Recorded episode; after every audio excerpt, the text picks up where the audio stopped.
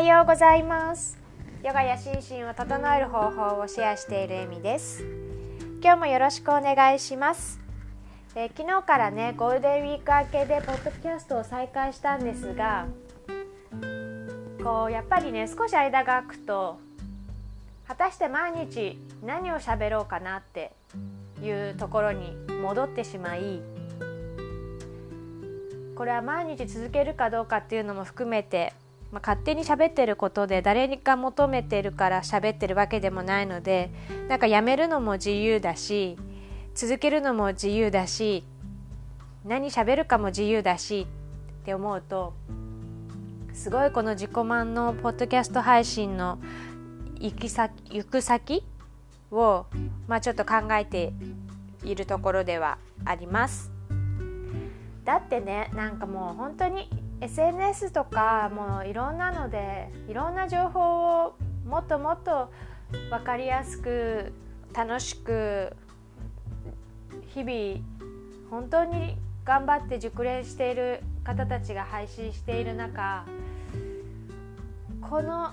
独りよがりポッドキャストは何だろうなって思ったりもするんですがまあもともとは自分がね朝起きるためというか自分の朝活を継続するためにも何か続けようって急に思い立って始めて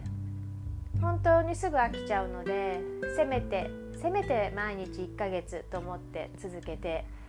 今に至るんですけれどもね。今日はだから何話そうかなと思いちょっと私が好きな本からおすすめな言葉があったのでそこをシェアしようかなと思いました。私はヨガを勉強してからあの禅禅の教えっていうのにも興味を持って本読んだりとかするようになったんですがもともとあんまりこう自己啓発本読んだりとかなんかそういうのそこまで好きではないというか興味がないんですね。その代わりなんかこういう教えみたいなのはすごく好きであの哲学の本とか哲学の本をさ簡単に可愛くシェアしているあのディズニーの本は可愛いからあとディ,、えっとね、ディズニープリンセスの本とプーさんの本はまあ可愛いから持ってたりとかあとシャネルが好きなのでここシャネルのあの名言集みたいなのは持ってるんですけれども。それを別に毎日読み合わさるでもなくなんとなく可愛いから持ってて時々読むみたいな感じなんですがこのね禅の教えの本は割と好きで読み返すんですけれどもちょっとこのえっとね禅僧が教える心が楽になる生き方っていう本なんですけれどもねそこに置かれた場所で避けなくていいっていうのがあってなんかこう置かれた場所で咲きなさいみたいな教えがあったりとかあと例えば会社とかあの学校とかでなんか違うなって自分のこの居場所じゃないなと思うのになんかそこで一生懸命頑張んなきゃいけない風潮みたいななんかそういう教えみたいなのがあると思うんですけれどもそれってやっぱり禅の教えの中考え方としてもなんかやっぱりおかしいことなんですって。ま、ヨガの哲学でも同じような考え方なんですけれどもなんか仏教では全ての物事は一つの条件によって成立している仮のものと考えているそうです人間関係とか仕事も家庭も常にこう曖昧の曖昧なもの？今自分がどこの置かれている状況っていうのは一時的な状況って捉えるのが仏教の考え方なんだそうです。なので今この環境が自分にとって辛いならそこに居続けるかどうかっていうのは自分自身で選ぶことができるともちろん選べない状況の場合環境の場合もあるんですけれどもそこに自分の居場所ないなって思うことがおかしいことじゃなくって逆にそれが当たり前のことなんだそうです。全てがこう仮の場所であって一時的な場所だからどんな場所でも人間関係でも絶対がなくてそこに行けば一生安心って思える居場所っていうのはこの世にはありえないそうです。だから自分の居場所が欲しいと思うなら自分で探したりとか居場所を確保するためになんか自分でちょっと工夫をする。ことが必要っていうことです。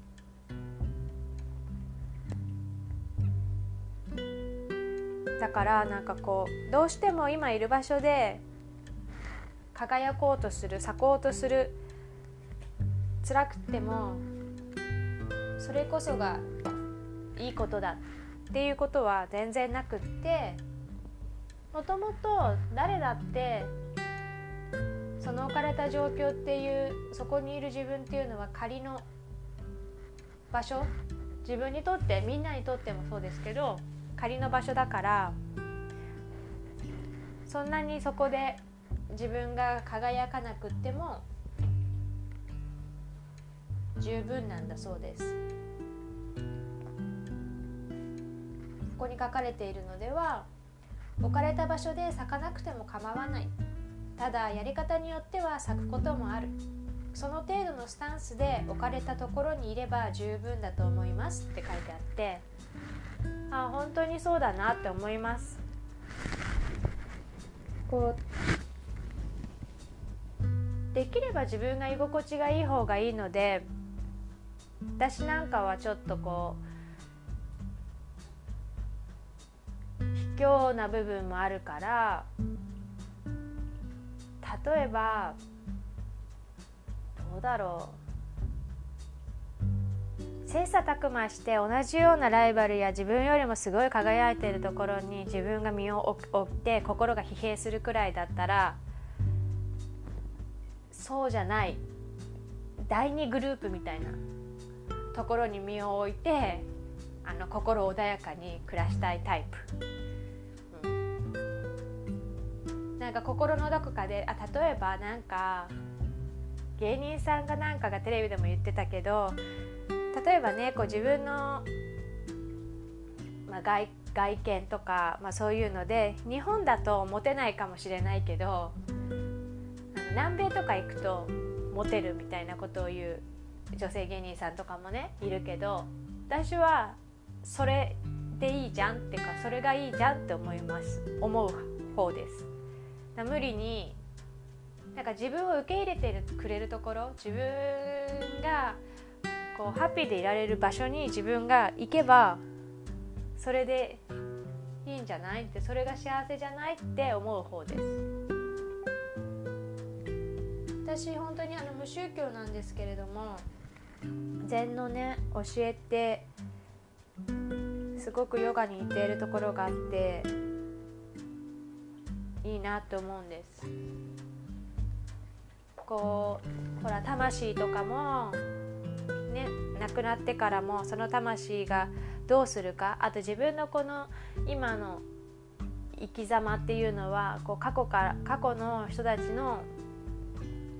まあ、生き方によるというか。だから自分の次の私のこの今ここにある中心魂をなんか受け継ぐ人が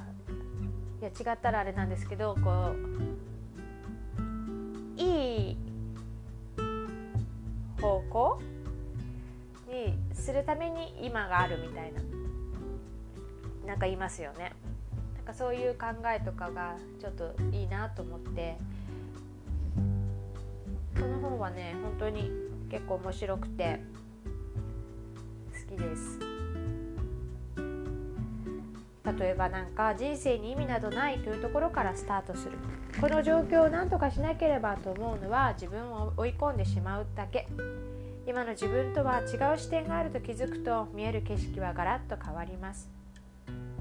仏教では人間は無明であると考えます。無明とは普通知恵のない状態真理に暗い状態といった意味で用いられます。でもこの方の考える無明は人間の存在それ自体には確かな根拠がないということを知らないことです。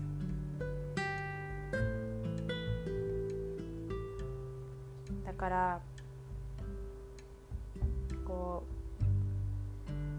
う仏の性は存在するものの本質でも実体でもないという意味。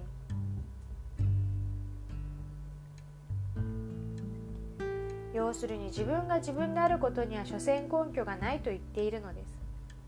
そんな根拠のない自分を自分で変えられると考えるのは勘違いです。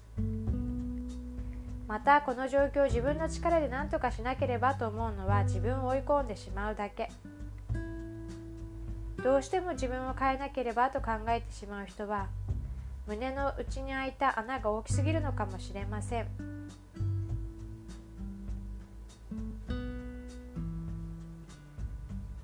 人生のそれ自体に意味などないのだから分からなくていいと気づくそして穴の開いた自分と折り合いをつけながら持ちこたえていく術を身につける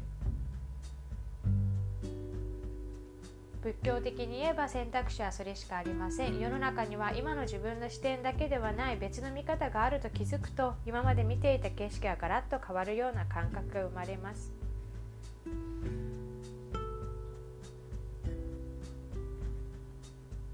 どんな視点から見るかで人生は全く別の意味を持ち始めます。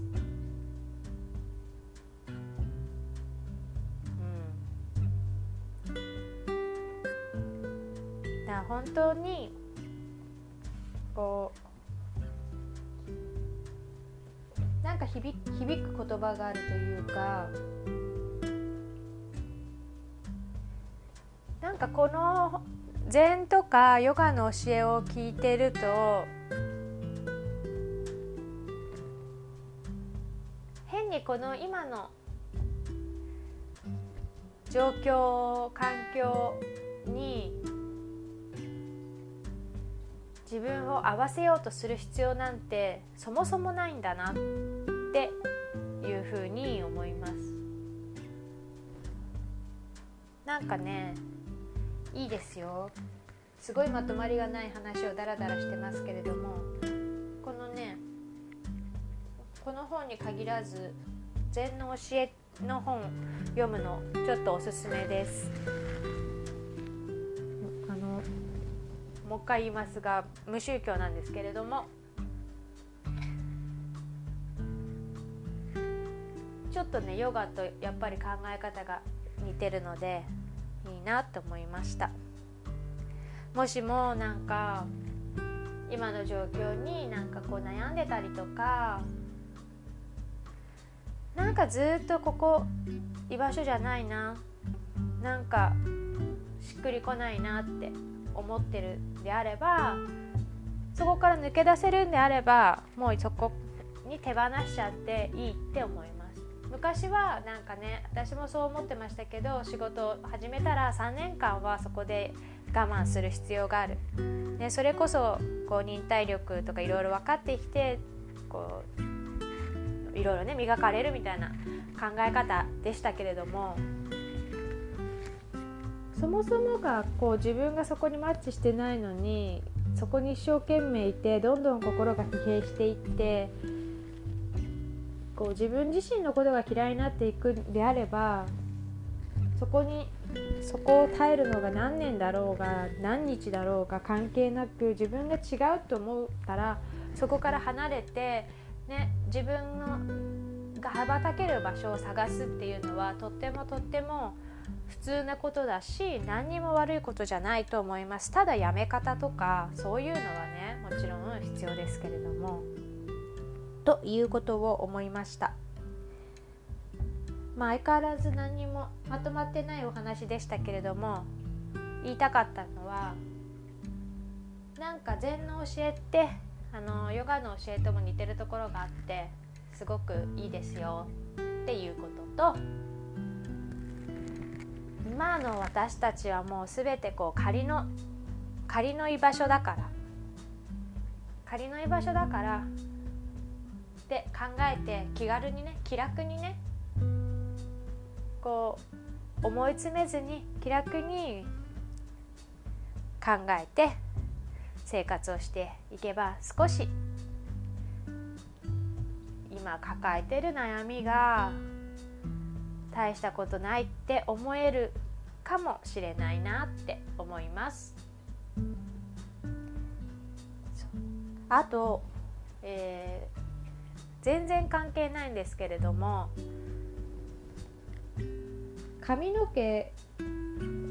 私あの数ヶ月前にミラブルプラスってあの CM で見てるバブル泡が出るシャワーヘッドに変えたんですけれどもであとドライヤーもたまたまその頃に壊れてレプロナイザーっていう美容師さんがよくおすすめしているのに変えてああいうのに美容のものに変えるとなんかみんなすごい即効性が出てとかいうのを口コミ見ますけれども私全然そういうの信じない人だから全然分かってる本当にこれ聞いてんのかな？高かったのになと思いながらいたんですけれども美容師さんにはだいぶ髪の毛変わりましたよって言われてそれでも信じられなかったんですけれどもその数日それ2つを使えない状況になった時にああ本当に効果あったんだなっていうのを実感しました。っていうお話です。だもしも髪の毛とかにバサバサでね悩んでる方とかいたらちょっと高いけどミラブルプラスのシャワーヘッドに変えるのおすすめだなっていうのとどっちが効いてるか分かんないけどドライヤーもしも壊れてて買い替えるチャンスだったらレプロナイザーのドライヤーおすすめです。両方ともね顔にも使えるみたいですね。あのミラブルプラス CM でミストにして顔に当てて油性ペンの消してるけど本当にそれそうやって最後お風呂上がりの時にミスト顔にちょっと当てて顔の洗浄になるしレプロナイザーもなんか美容師さんに教えてもらったんですけれども冷風にして顔に吹きかけるとなんかあれの出てるくる風が肌にいいみたいでそれも美肌効果があるらしいです。っていうのをちょっと思ったのでただのご紹介でした。今日は両方とも、えー、物とか人とかの紹介でした。明日からかな天気が崩れる崩れていくみたいなので皆様お気をつけください。そして今日はね昨日東京が最高気温25度くらいだったらしいんですけれども今日は19度くらいまで下がるみたいなので体調崩さないようにしていきましょう。それでは明日かなまたまた。ではいい一日をお過ごしください。